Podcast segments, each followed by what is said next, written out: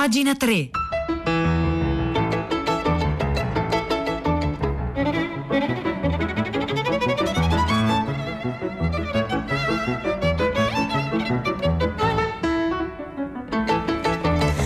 Le 9.25 secondi in questo istante di martedì 3 agosto 2021. Buongiorno a tutti da Silvia Bencivelli.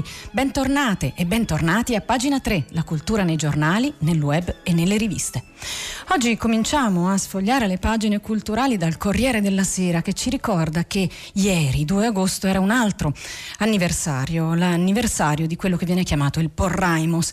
Ieri, a dire il vero, ne avevamo trovato notizie soltanto in una breve eh, sul sito della comunità di Sant'Egidio.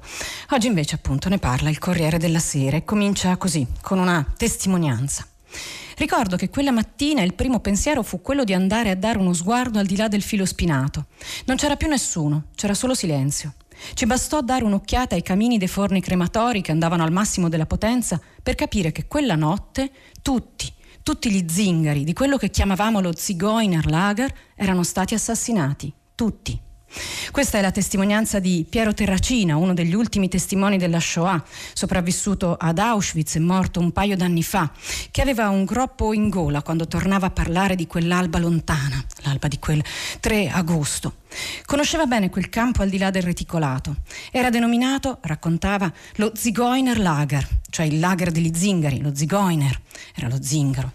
C'era tanta vita. Noi, racconta ancora Terracina, noi ebrei, avevamo un colore quasi unico. Eravamo vestiti con quella specie di pigiama a righe.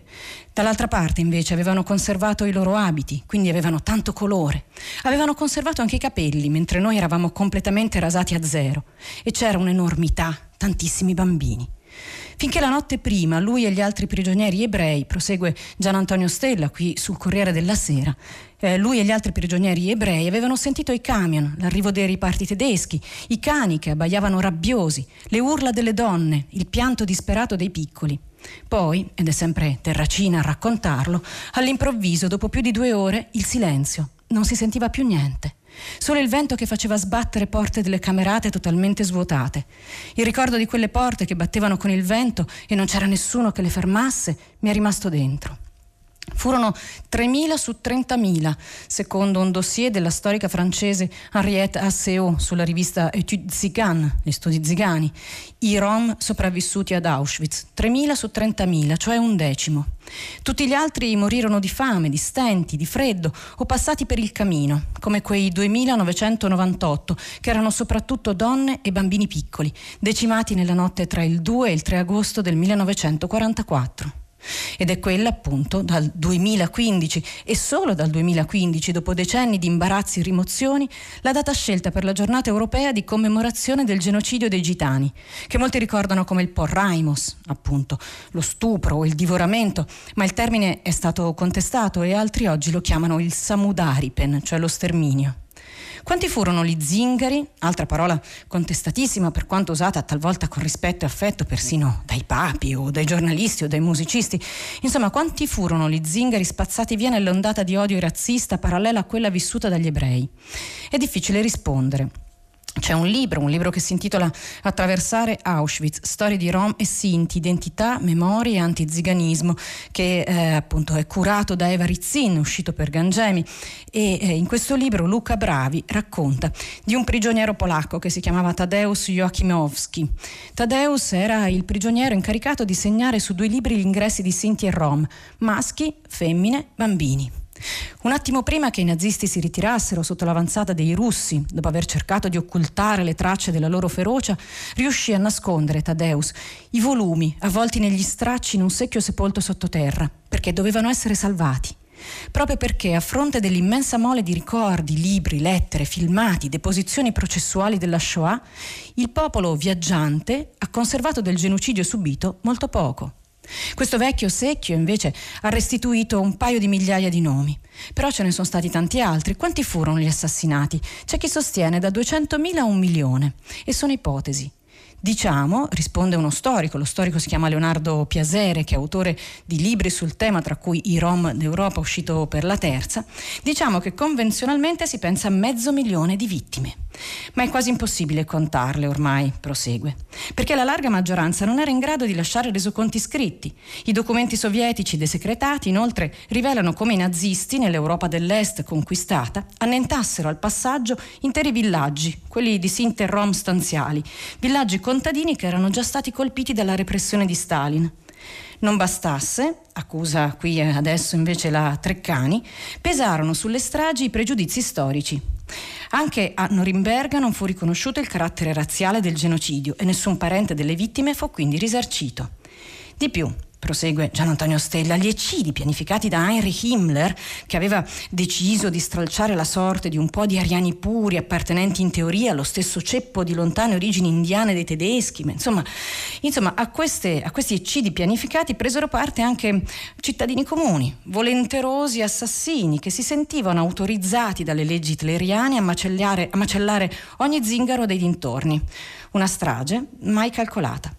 Erano secoli del resto che in Europa arrivavano ondate di permessi di quel genere, per esempio e qui è sempre Gian Antonio Stella che cita eh, documenti storici. Questo è della Serenissima Repubblica di Venezia che nel 1558 stabilì che chi avesse consegnato alle autorità uno zingaro riceveva 10 ducati e eh, chi lo avesse ucciso non eh, aveva da smaltire alcuna pena, alcuna colpa, e, insomma poteva farlo liberamente. Questi erano incoraggiamenti diffusi, erano vere e proprie caccia all'uomo basate, come nel caso dello sterminio dei disabili, sull'autorizzazione eh, data dai medici a concedere una morte pietosa a chi viveva, ovviamente tra virgolette, vite indegne di essere vissute. Comprese non solo quelle degli, dei non autosufficienti, i malati, gli invalidi, ma anche quelli che erano bollati come inutili e incorreggibili. Per esempio un ragazzino che si chiamava Ernst è stato eutanizzato, c'è scritto così, perché troppo vivace. Questo invece è stato eh, raccontato in Nebbia in agosto, un libro di Robert Doms uscito per Mondadori e poi in Ausmerzen di Marco Paolini. Questo ragazzino è stato eutanizzato eh, in un manicomio vicino a Monaco. La caposala era una, un'infermiera nazista che si chiamava Mina Wörle, che fu poi condannata per 210 omicidi e lei poi si eh, discolpò a modo suo, dicendo di aver solo eseguito ordini. Eh, quanta fu la condanna per Mina Wörle? 18 mesi di galera, due giorni anni e mezzo di galera delitto. Il primario, Valentin Falthauser, che era teorico della soppressione a basso prezzo, cioè attraverso la fame eh, dei bambini, ebbe solo tre anni. Quindi tutte eh, diciamo, le loro vittime furono evaporate con la concessione poi della, della grazia, per cui non, non, fu fatto nemmeno un anno di, di galera. Il tutto, come ricorda la storica Henriette Asseo, prosegue Gian Antonio Stella qui sul Corriere della Sera, nonostante nessun medico fosse mai stato davvero obbligato a partecipare ai più spaventosi esperimenti, a partire da quelli di Joseph Mengele sugli zingari gemelli. E qui eh, si racconta, per concludere questo articolo, la storia di una anziana sopravvissuta bavarese di etnia Sinti. Questa storia viene dal libro di Everett Zinn che abbiamo già citato, quello uscito per Gangemi dal titolo Attraversare Auschwitz, ed è la storia storia di due gemelle, lei, Rita, e la sua sorella Rolanda. Subito dopo la nascita gli uomini della Gestapo vennero a prenderci e ci portarono in un ospedale. Ci sottoposero ad alcuni esperimenti medici, tra virgolette. Mia mamma non resse a quella situazione di angoscia, entrò nell'ospedale e insistette molto con un'infermiera per mostrarci per farci vedere, insomma, noi due gemelle a lei, ma eh, l'infermiera mostrò soltanto me, mostrò soltanto eh, appunto la, la, bambina Rita, la, che adesso è un'anziana bavarese che ha raccontato queste cose a Eva Rizzin e mancava Rolanda. L'infermiera cercò di resistere, di negarsi, ma alla fine portò mia madre in bagno e le indicò il corpicino di Rolanda, stesa sul fondo di una vasca da bagno. I medici le avevano fatto delle iniezioni negli occhi per tentare di cambiargli il colore. Questa è la storia dell'olocausto dimenticato troppi silenzi sulla strage dei Sinti e dei Rom compiuta dai nazisti, mezzo milione le vittime, pene irrisorie inflitte agli assassini, quando peraltro le hanno poi davvero subite. Questo articolo lo firma Gian Antonio Stelle, lo trovate oggi sul Corriere della Sera.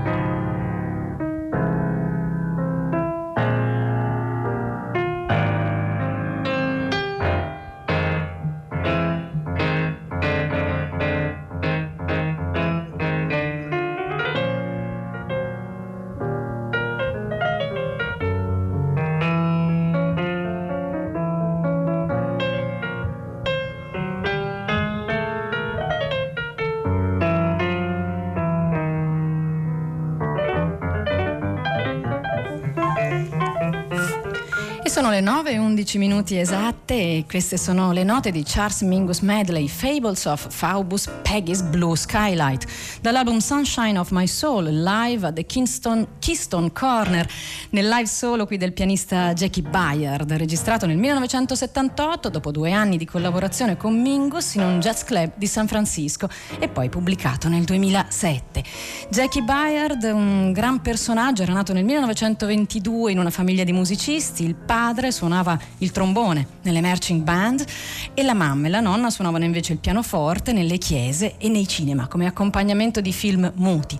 Bayard aveva studiato un'infinità di strumenti, aveva cominciato col piano e anch'io adesso l'ho definito pianista, ma in realtà era un polistrumentista e aveva cominciato a studiare i fiati, il trombone e il sax, poi in particolare in maniera professionale durante il servizio militare, perché lui faceva il pianoforte, ma alla banda militare non serviva un pianista e così passò ai fiati. Bayard è mancato nel 1999 per una pallottola vagante che lo ha raggiunto dentro casa a New York e questo è rimasto un po' un mistero. Ed è sulle note di Jackie Bayard che do il buongiorno e il benvenuto a Rosa Polacco. Ciao Silvia, buongiorno. Eccoci allora questa mattina eh, parliamo della notizia che da ieri pomeriggio, oltre gli ori e le vicende olimpiche, domina le cronache, le giornali, non solo, anche l'attenzione di molti, cioè dell'attacco hacker di ieri alla regione Lazio che ha mandato in tilt il sistema sanità bloccando le prenotazioni dei vaccini, i green pass, i tamponi, ma anche le visite specialistiche che non si sa ancora che esito avrà sul fronte per esempio dei, dei dati, un pericolo quello della cybersicurezza che non è nuovo neanche in Italia ma che certo stavolta implode in maniera particolarmente violenta perché appunto non riguarda per esempio una singola azienda ma un sistema pubblico, il che desta una particolare preoccupazione. Grazie Rosa, allora buon lavoro per scriverti, per raccontarti come stiamo vivendo la campagna vaccinale. Possiamo come sempre raggiungere tutta la città, ne parla, il numero di sms che consente di comunicare in diretta con i programmi di Radio 3 e che è 335 56 34 296. Stanno già arrivando diversi, diversi messaggi per voi e anche per noi, ma io voglio continuare a leggere le pagine culturali dei giornali, anche di quelle online, come la rivista Jacobin Italia, che racconta con un articolo dal titolo Il Giacobino Nero, che in realtà è la trascrizione di un podcast in inglese tradotta in italiano, insomma racconta con un'intervista a uno storico che si chiama Paul Bull la storia di Cyril Lionel Robert James, una delle grandi figure politiche e intellettuali del Novecento che noi italiani non conosciamo quasi per niente. Era nato a Trinidad, era quindi antillano. James ha trascorso gran parte della sua vita in Gran Bretagna e negli Stati Uniti in una lunga carriera di scrittore e attivista. Ha scritto diversi libri, incluso uno studio sul cricket che si intitolava Giochi senza frontiere, del cricket o dell'arte della politica, un esercizio di storia sociale dello sport, ma è soprattutto ricordato per la sua storia classica della rivolta degli schiavi di Haiti, dal titolo I Giacobini Neri. Ed è di questo testo che parla l'intervista che vado a leggervi.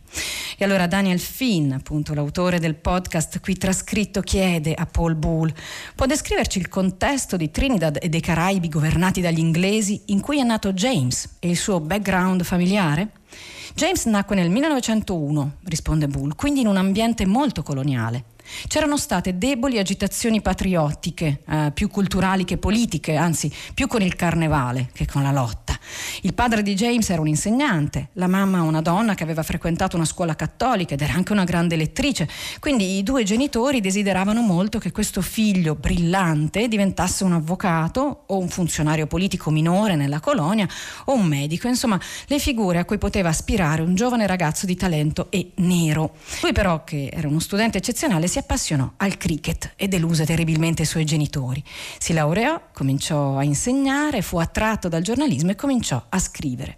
E a questo punto si imbatté in un gruppo di intellettuali dalla pelle scura, tra di essi c'erano anche alcuni gay e comunque erano tutti maschi, e pubblicarono un paio di riviste che scandalizzarono le classi rispettabili parlando di sesso e di cose del genere, della vita dei bassifondi. Poi si trasferì in Gran Bretagna negli anni 30 e raccontò, prosegue Paul Bull, che gli venne detto sei andato fin dove può spingersi un uomo di colore. Vale a dire, i suoi amici che facevano i letterati credevano che non potesse andare oltre come uomo di colore senza partire per l'Inghilterra E allora andò, andò, a Londra, andò a Londra dove si dedicò appunto alla scrittura sul cricket, ma era un uomo molto colto, oltre ad essere anche molto bello. E quindi entrò nei circuiti letterari e cominciò ad affascinare molti, sapeva parlare di Shakespeare, sapeva parlare di storia, giocava anche a cricket, scriveva per i giornali, era diventato un eccezionale reporter. Ed è a questo punto che arriva la svolta politica, la svolta politica di cui parla questa intervista pubblicata sul sito Jacobin Italia dal titolo Il Giacobino Nero. James infatti entrò a far parte della Lega dei Popoli di Colore, poi entrò in un'organizzazione a sostegno delle, dell'Etiopia, che lo ricordiamo era stata invasa dall'Italia fascista, e, e, poi diventò così, con contatti con personaggi che giravano per Londra, un, una figura importante nel movimento panafricano e anche un troschista importante. Furono poi celebri i suoi dibattiti con Trotsky, quale, dal quale si ispirò per scrivere appunto quest'opera, Giacobini Neri. E allora qual è il centro? Centro dell'opera, qual è lo scopo di quest'opera, perché ne stiamo parlando, perché l'obiettivo di questo libro, che poi cadde nell'oblio, ma è tornato a essere un libro di testo nelle università americane, l'obiettivo era duplice. Uno, quello di dire che eh, gli, schiavi si erano liberati da soli e non c'era stato nessun contributo da parte dei bianchi e in secondo luogo voleva dimostrare che non facevano parte di una società lontana e arretrata tutt'altro.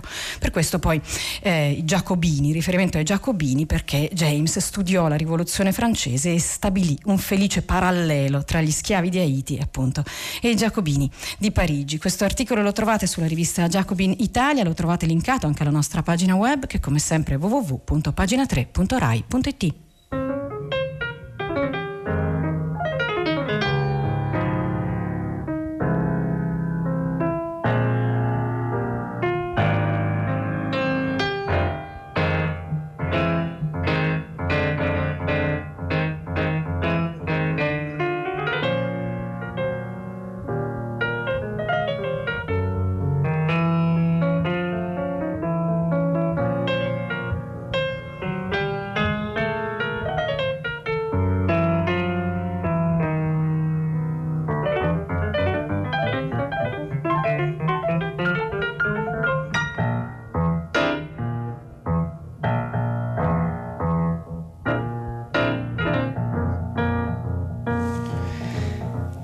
9, 18 minuti e 32 secondi. Stanno arrivando molti messaggi sul Porraimos. E c'è chi ci informa del fatto che Cuneo ha inserito il giorno del Porraimos tra le celebrazioni ufficiali del calendario civile e oggi a Cuneo si commemorerà il Porraimos. C'è chi ci parla dell'emarginazione dei più deboli, insomma sempre un pugno nello stomaco. Ascoltare storie come quella, ma allora ascoltate anche questa che segue, che tutto sommato racconta, insomma cerca di mettere insieme un po' i pezzi e anche un po' l'attualità che stiamo vivendo in in questi giorni. Si parla di Olimpiadi, quelle che non sono mai esistite, così le definisce Roberto Scarcella sull'articolo che andiamo a leggere che viene dalla rivista online Ultimo Uomo.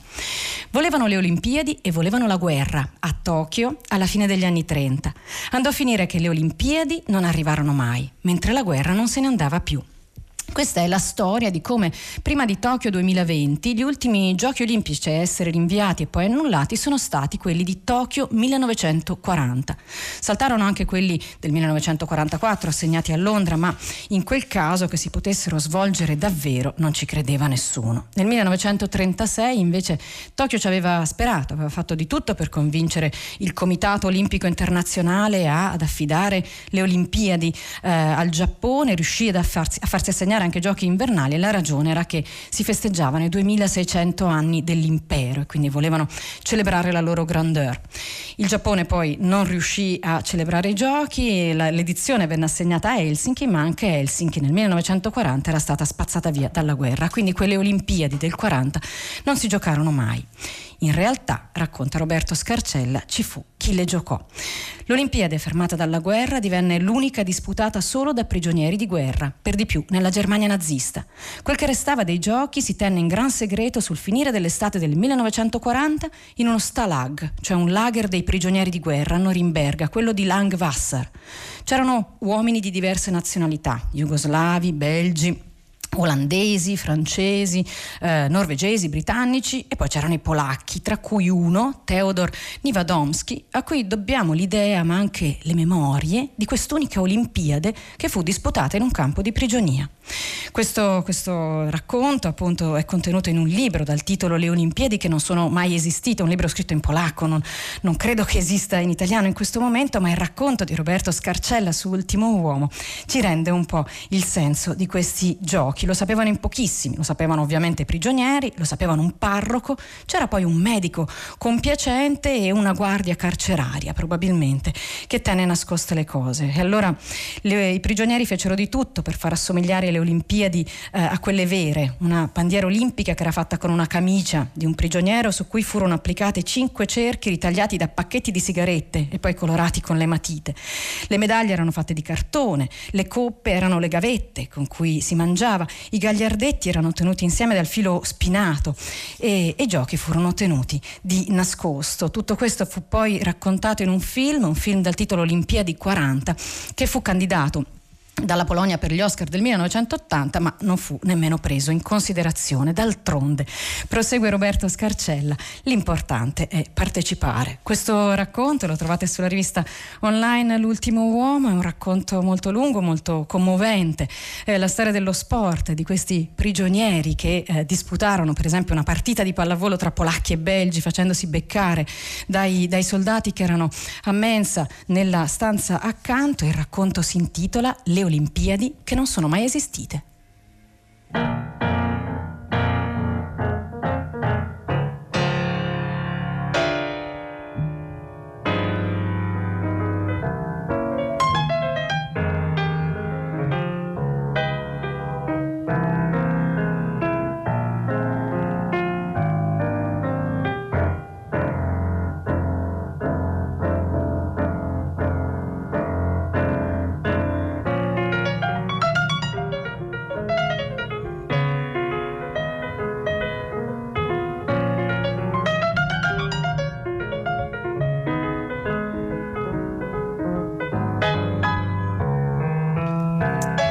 Alle 9, 23 minuti e 7 secondi in questo istante. Sono ancora le note di Jackie Bayard che ci conducono nella rassegna stampa di oggi. Noi vogliamo girare del tutto pagine e raccontare di nuovo, come facciamo spesso qui a pagina 3, l'arte e la cultura nei giorni del lockdown. C'è un'intervista oggi sull'avvenire che ci permette di farlo dalla parte dei musicisti e anche dalla parte delle donne, come dice il titolo di questo articolo, che è un'intervista alla violinista Francesca Dego, la firma Angela Calvini e si intitola Il mio violino dalla parte delle donne.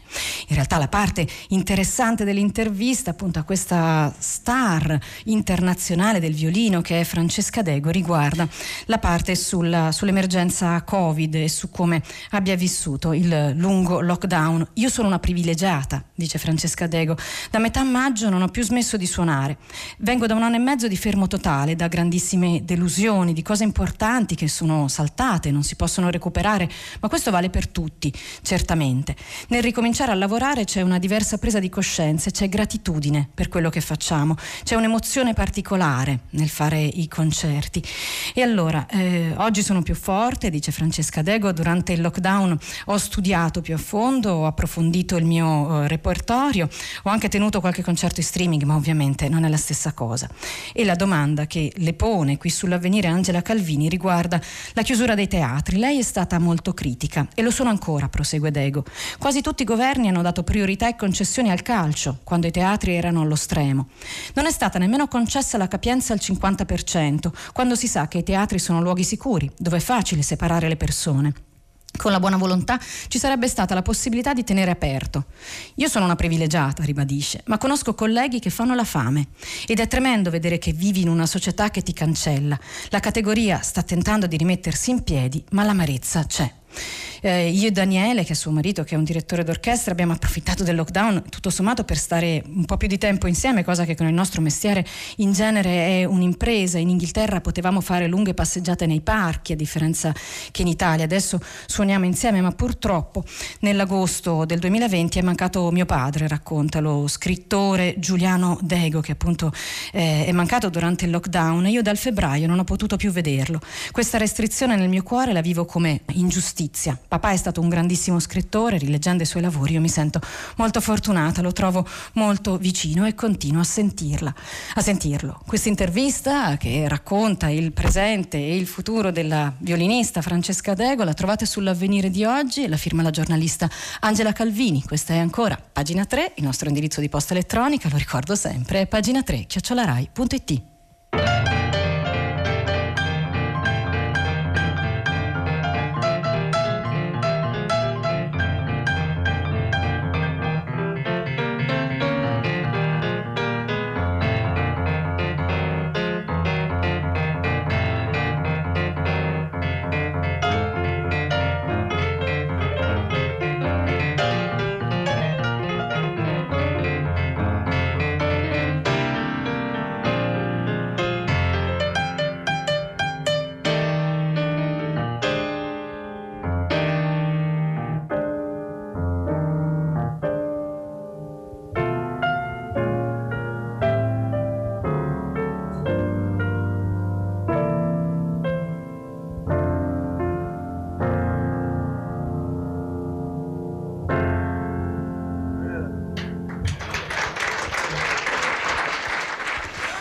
Questi sono gli applausi registrati dal vivo in un jazz club di San Francisco. Applausi per Jackie Bayard che ha eseguito Charles Mingus Medley, Fables of Faubus, Peggy's Blue Skylight che ci ha accompagnati in questa puntata di oggi qui a pagina 3.